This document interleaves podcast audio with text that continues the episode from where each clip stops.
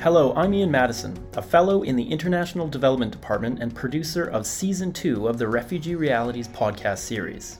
In this series, students on the Forced Migration and Refugees course at LSE bring us interviews with a range of people on the topic, covering the policies and politics that shape asylum to the experiences of refugees themselves. Little has captured the world's attention like the Russian invasion of Ukraine on February 24th of this year. Constituting Europe's largest refugee crisis since the Second World War, the UN estimates that more than 14 million people have fled their homes. Nearly 7 million Ukrainians are seeking asylum in neighboring countries. One of these people is Olena, a 24 year old Ukrainian national working in the film industry of the suburbs of Kiev when Russian forces invaded. In this episode, Madison and Sydney sit down with Olena to gain a better insight into what the experience was like of being in Ukraine this past February and what led to Olena's decision to leave her native country for Poland. Sydney Stevenson is in the International Development and Humanitarian Emergencies program at the LSE. During her bachelor's degree, Sydney volunteered with organizations in Montreal, Canada, which seek to secure the status and resettle refugees. Sydney also is passionate about climate change and climate migration and has worked on multiple research projects surrounding such topics. Madison Jansen is also in the IDHE program at the LSE. Upon completion of her bachelor's degree in global studies in Spanish, Madison moved to Ukraine with the United States Peace Corps, where she lived and worked in a small town outside of Kiev. It was in Ukraine where she befriended Olena, and where she became further inspired to pursue a career in international development. Following her time at LSE, Madison aims to apply her education and passion for Ukraine to aid in the humanitarian response to the war. I hope you enjoy the episode. In this podcast episode, Sydney and I sit down with Olena, a Ukrainian national who has lived through what many have deemed the largest refugee crisis in Europe since World War II. Olena and her family recently fled to Poland at the onset of Russia's large scale invasion of Ukraine on February 24, 2022. This is her story. Olena, thank you so much for joining us today. How about we start by you telling us a little about yourself? I'm Elena from Ukraine. Uh, I'm 24. uh, I moved to Poland because of the Russian invasion.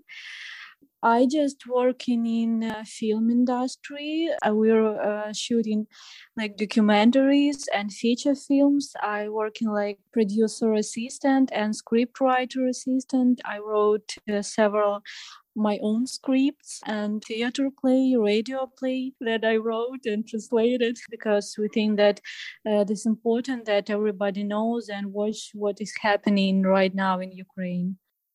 Thank you, Elena. Yes, it's so important to know what is happening right now in Ukraine. And for those who don't know why this war is happening, maybe you can give a little bit of history about Russia's relationship with Ukraine and why this war has started.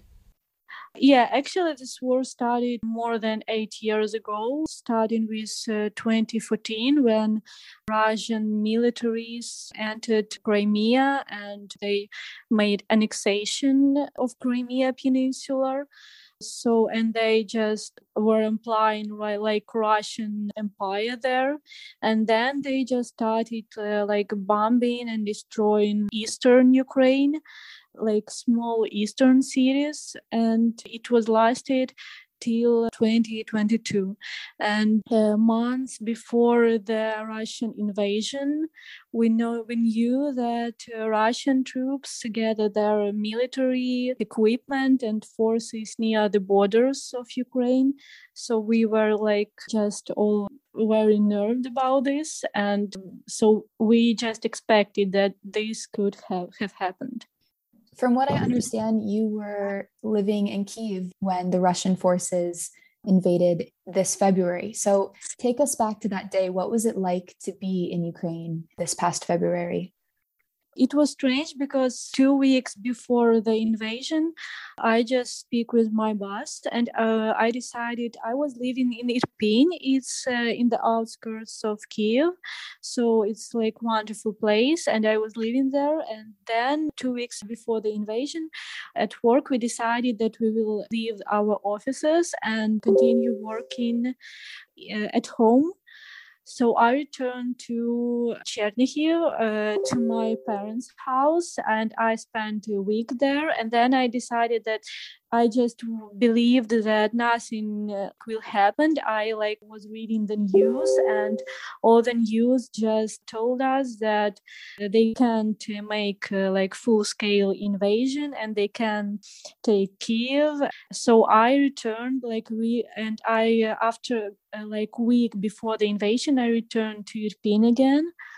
And then uh, in a few days, uh, it just happened so I remember the day, the day before the invasion, like 23rd of uh, February, we just have very intensive day. We presented our film on our on one film market. I was spent like evening with my friends. I, I came back home, so I just uh, was speaking with my sister and we just was watching the photos of my nephew birthday and everything was fine and next morning at six o'clock in the morning my sister called me and and told that she just heard the explosion. And i just didn't believe her. I thought it was like sound strange. And then i opened my phone and i watched the messages from my friends uh, from kiev odessa and other cities that they heard also explosions and um, all, all, the different sounds and i just was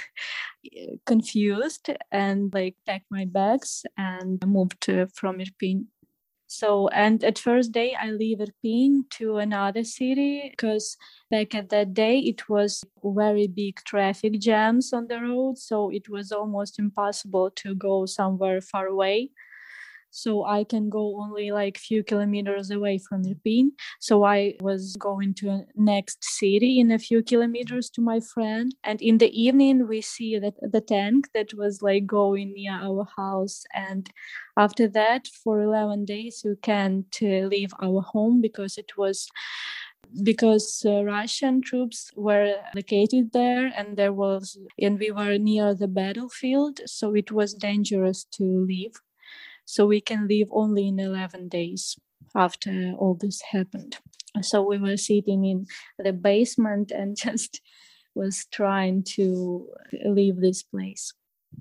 Wow thank you for sharing that. I think it's such an intense moment what was the ultimate thing that made you decide to leave ukraine and what was that experience like? And was all of your family able to come with you Actually, at first, we just wanted to stay in Ukraine and we don't have the intention to leave. Back then, I saw that last thing that I will do that is leave my home, leave Ukraine. But day by day, the battles became more intensive because at last days we almost can't leave the basement because the bombing and explosions were all the time. So we just don't have a choice but to leave this because the main thing that a civil person need to do in the war it's not it's let the military do what they should do. So not not be near the battlefield because when it's like battles it should be just military people and no c- civil people. So we decided so this will be better to leave and my uh, family they just were in another place and it was more calm there and they live like two days. Uh, they decided also to leave because my sister had a small uh, daughter five years old and my mother also have a, had a daughter like 10 years old my sister. So uh, it was hard for them to sit in the basement and to listen all the explosions. So they also left like on the third day i suppose. And then uh, when we uh, managed to get from uh, kiev outskirts we joined them. But the road from kiev to poland took us uh, like three days because it's uh, it was hard to move in this like worse situation when we we moved from Kiev outskirts to the center of Kiev, uh, we didn't have like the people who will uh, get us to the border because all all our friends they were like in another places. And so we spent in Kiev like 2 days just searching for the people who can take us and drive us because it is hard with transport uh, even now in Ukraine so uh, we found like volunteers uh, that uh, was driving the medicine uh, to one key hospital, and we just asked them to take us. And they take us at first to the western uh, Ukraine and in the Western Ukraine, they left us in uh, one school, meeting displaced people. So we just sleep and have a rest there. And then my friend that will accompany me, she just feel bad because she has like health problems with her heart and she just was very bad so i just stayed with her for more uh, two days there in the western ukraine and then she decided to, to stay in ukraine and i uh, decided to join uh, my relatives and i crossed the border Thank you, Elena, for sharing the moments that led up to your decision to leave Ukraine and your experience with your friend. And I want to hear more about that. But first, I wanted to highlight a really important point I think that you bring up, and I've been thinking a lot about lately, which is the fact that we tend to use movement as an indicator for vulnerability. You know, we, we tend to focus all of our dialogue and effort on those who are refugees. And while I think that's extremely important, it also leaves people who can't move due to health issues or disabilities out of the conversation, and I think that's something that really needs to change. But now I want to hear more about the days you had to spend in the basement in Irpin. I think seeing Ukrainians in basements and metro stations with their children and their pets just waiting for the horror to stop is something that has captured the attention of a lot of people. So I wanted to ask you, what was that experience like? It depends on what basement you see and with with what people you see because after the war i discovered like a thousand types of basement like from the second second world war or you have like modern basement on some like new modern buildings that is just you can enjoy spending your time there. But we will sit in in a, in the old house because it's like outskirt rural area. So we were sitting in a old house and this basement was like uh, very small and dusty but we just make the cozy place uh, there with my friend and we have two cats. So at first it was funny like we just were sitting and uh, wait and listening to the different sounds of shooting and explosions and at first it was like okay and then uh, we started like quarreling with my friend because we as it turned out we we have we just have very different types of character. So uh, in the war it's like very uh, important like to accept another person's character because everybody reacts a different way on the sounds of the war and everybody have like different types of adaptation. So you should accept, uh, accept everyone who surrounds you. Uh, so at last days it was very hard for me and for my uh, friend to stay together because we have almost no sleep uh, no normal life. So we were just tired tired and a little bit nervous but it uh, it is over now so uh, i think it's okay so, in the end, you were able to leave Kiev to join your family in Poland who had made it there several days prior. So, what was that experience like crossing the border into Poland? Actually, it was hard to cross the border because till the last minute I had a doubt if I have to stay or I have to leave. Uh, because everyone should realize that uh, he needs to help how he could in the way he could. So I'm not a military person and I'm not a person who will cook for for others. So I'm uh, good at another thing. So I just realized that I can help in another way, like in informational support or fundraising or different stuff. So I decided to leave, and uh, for me, it was much more harder to uh, find myself in the calm place than in the basement because you see it and you just remember you just reminding all the stuff that you see all everything that you hear and you just go crazy because uh, you can't can't do anything. You can't help right now and you can't stop everything. So you just it takes time to uh, adaptate and to understand that uh, to understand the thing that you can change and be okay with this and to do the thing that you can do and the point that you can help with so i think i'm i sound uh, clear yeah wow i think it's so impactful to hear you say that in a way it was harder for you once you had made it somewhere calm because I think we like to imagine that once refugees flee, their lives are somehow automatically better, but clearly the challenges continue. And how has it been living in a new country so far? Life in Poland has been uh, different to uh, each member of my family. Uh, the most difficult it was for my mom because she uh, left Ukraine only several times for uh, vacations. So it and she had more than 30 years of working experience in Ukraine. She had her own business, uh, which was doing well. So when she left, it was hard for her to work for some boss because she have never experienced it before.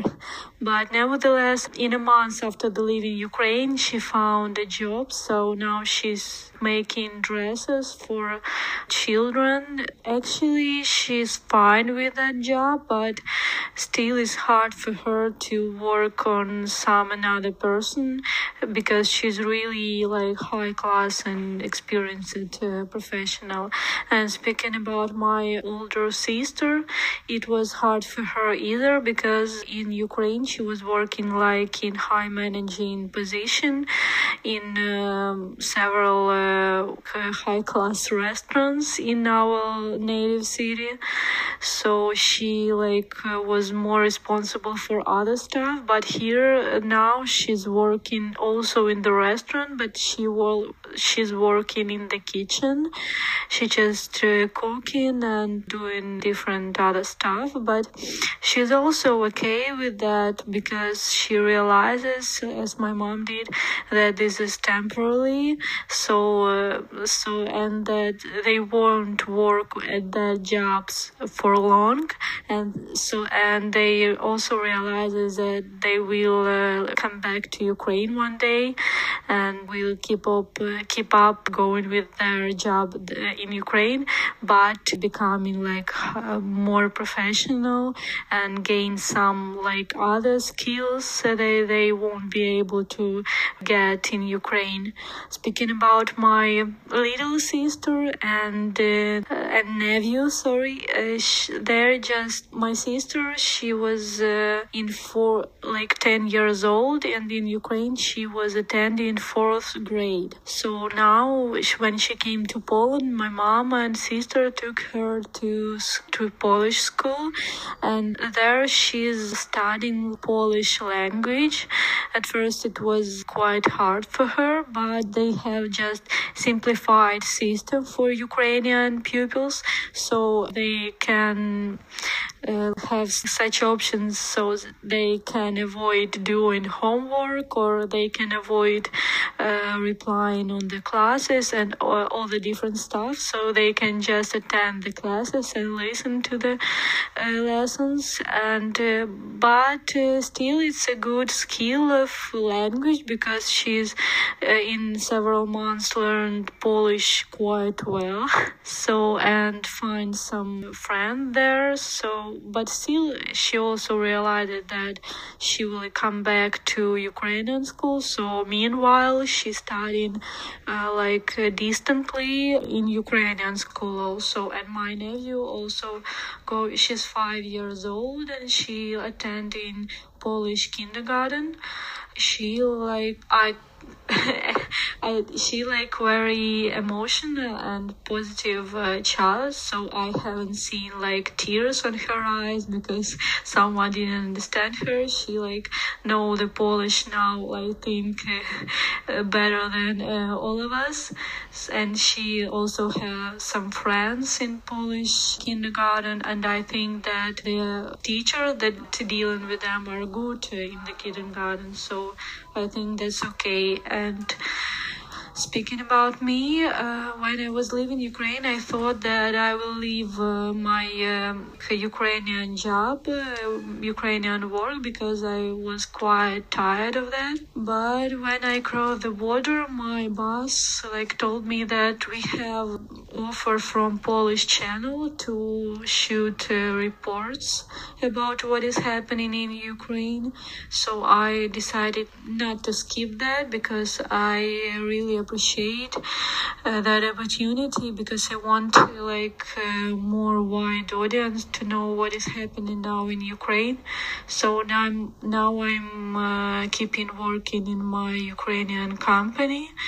Uh, sometimes it's hard for me to work from here um, emotionally and and uh, the, and in other different aspects. But i don't want to lose this job because i don't want to lose the ties with ukraine. I have like also opportunity to find a job here and i had some offers but still I won't change it uh, and I won't leave my Ukrainian uh, job because I want to have those ties with Ukraine and to help like uh, highlight all the stuff that is happening right now in informationally or in a way that I can help. I think it's an incredible testament to your passion for your work that you've continued this job and con- continued to share such important stories. And I think that hearing the stories about your mom, I think that having such an established career, it's a show of her strength and resilience to be able to find a job in such a difficult time. And to hear about your nieces and nephews, I think it really shows how resilient and how amazing children can be in such times of crisis. And I think that that's so important for people to understand is that there is hope for the future within such an incredibly difficult moment. And I think we've seen so much on the news about the war, but what has your perception been of the world's response to the war in Ukraine and what would you like to see more of or what would you like to see change? it's uh, very hard because I think my life just was separated before and after. And I, it, it may sound absurd as a lot of people are dying and uh, everything, but I'm grateful to this war because every one of us has changed. We uh, just united and uh, everyone just stopped thinking uh, only about himself but thinks about how he can help how he can stop it Ukraine uh, was finally accepted by the European Union. Every country is just now notices how Ukrainians can be brave and how they can cooperate just to help their country in Ukraine and abroad. And every, not only Ukrainian, but all the world just united uh, in uh, helping Ukraine. And the main point is that we see the evil of Russia because despite of the war that was ongoing since 2014, not every people realized like in the central or in the western on, on, on the different parts of Ukraine who didn't see the war, they didn't realize that we really have the war in our in the part of our country, and now they just realize that this war was starting a, a lot of years ago, and we should understand that Russia is not our brother. It's just pure evil, and uh, we should stop any connection with this country because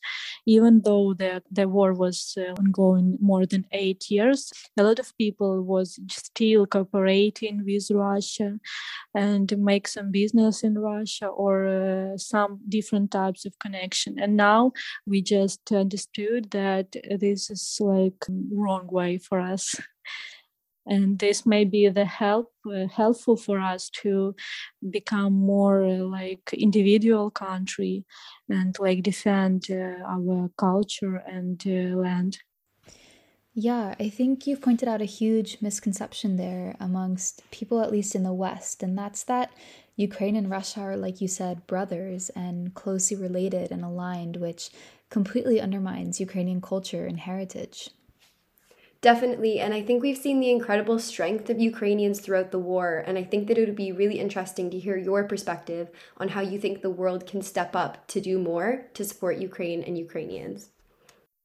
I think uh, the first thing to help us is NATO countries because at, at first, uh, if they just protected the sky, we didn't have such problems that we have now we maybe Mariupol uh, where wasn't being destroyed if uh, NATO closed and protected the sky. Maybe another city that all they might be also blocked and destroyed like Mariupol. Maybe they won't suffering so long for more than 85 days.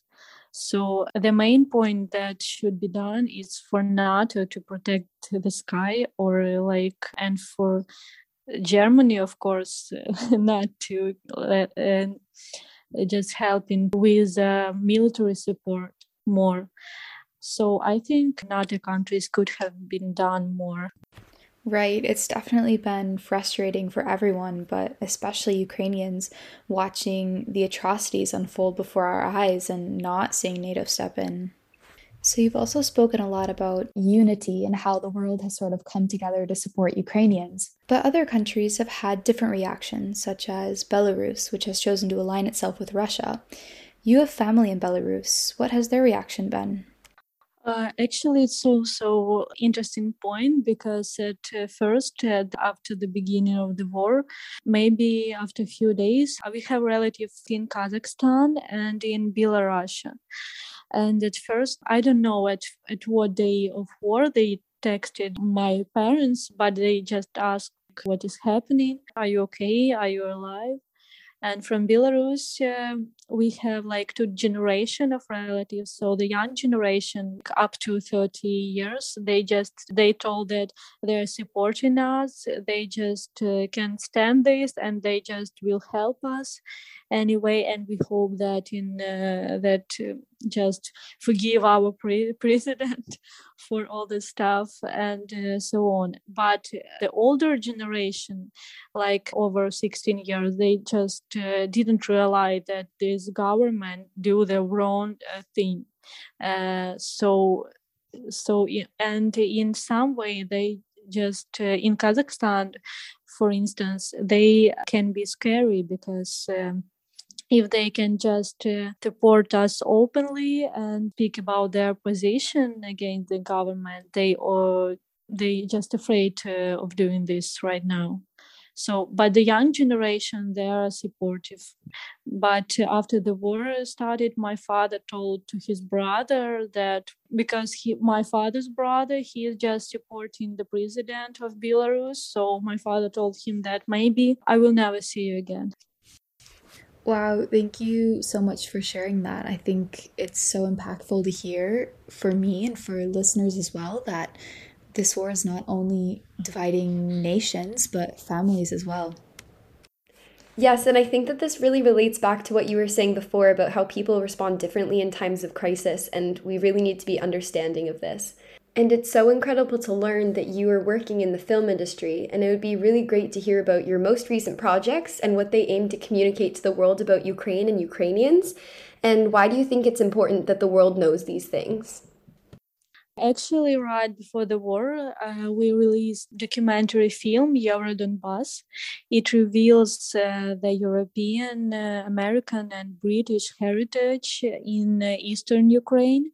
So we just like year ago we were in Donbass uh, cities near the front line, near the battlefield, and we were just shooting this documentary. And we released it right before the war, and we produced podcast about German heritage uh, in eastern Ukraine. So and now we're just moving on with this film, but uh, in Ukraine it's not it's impossible now to make the distribution of the, this film.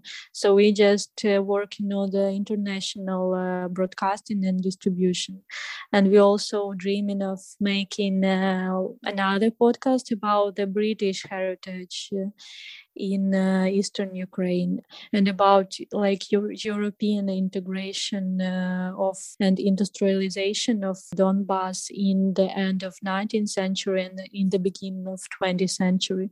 Because uh, a lot of people didn't know that like historically that there were a lot of German, French, Belgian, British uh, settlements in uh, eastern Ukraine. So we just wanted to to tell to to the whole world about this.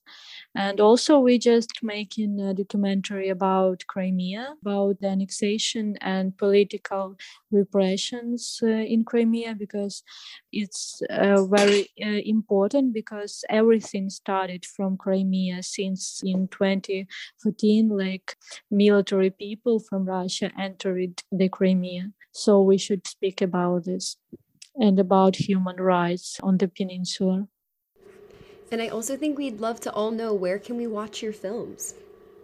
Now we haven't released the Donbass film, but uh, we hope that we can uh, like broadcast it in European TV. So uh, when we will have like more information, I will give uh, you the link and and this information so you can watch it. And then maybe uh, we just planning to make screenings in um, Great Britain this summer.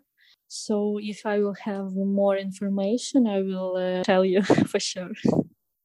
Amazing. Thank you so much. Your work in the film industry, showing people the nature and the history of Ukraine, is an incredible form of activism in a time like this. But now I'm wondering about your future plans. Do you hope to return to Ukraine or study?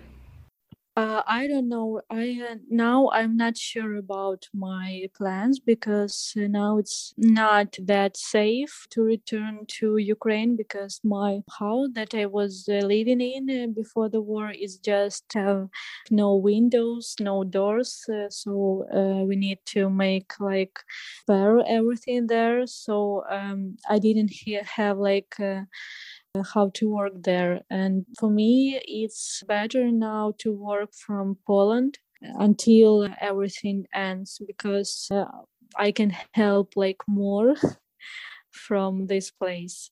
I suppose. But if, but of course, when everything will uh, be over, I will be happy to return home because my dad still home, so he is alone in our house. So we really missed uh, miss our native places.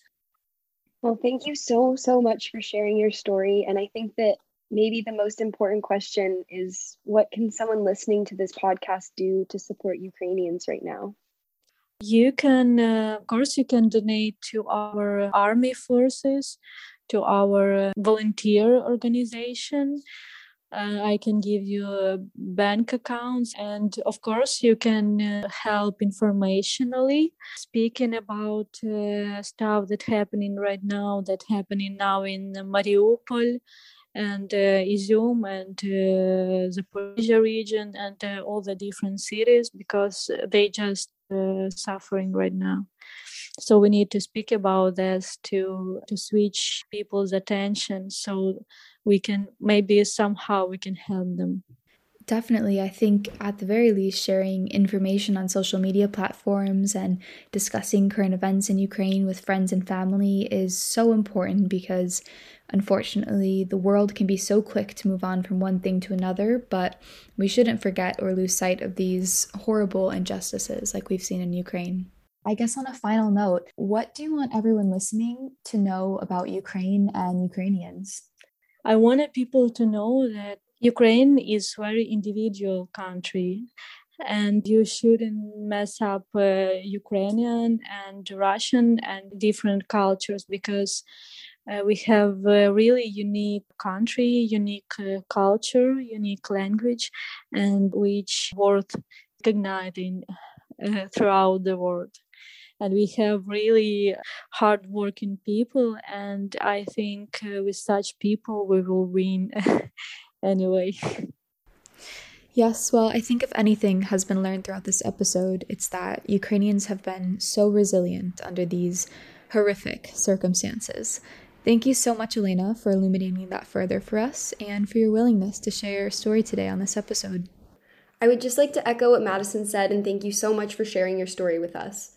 I think a main takeaway for all of us can be that everyone can support Ukraine right now by sharing information about what is happening and supporting Ukrainians, as well as everyone else around the world affected by crises. Yeah, thank you for having me.